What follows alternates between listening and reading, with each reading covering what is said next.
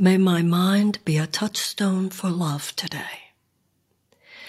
May I be divinely programmed today to think thoughts that are the most creative, positive, insightful, and beneficial. In doing so, I do not give up personal responsibility or turn my power over to something outside myself.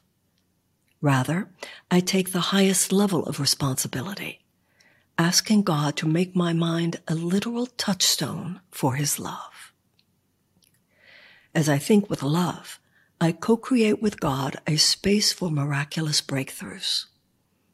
I walk forward in confidence today, having prayed that my mind will be used for holy purposes. I pray that God's Spirit overshadow my mind today rearranging all false perceptions and uplifting them to divine right order.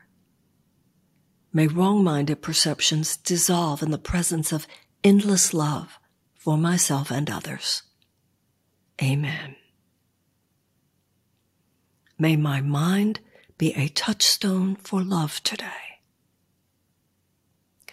May my mind be a touchstone for love today. May my mind be a touchstone for love today.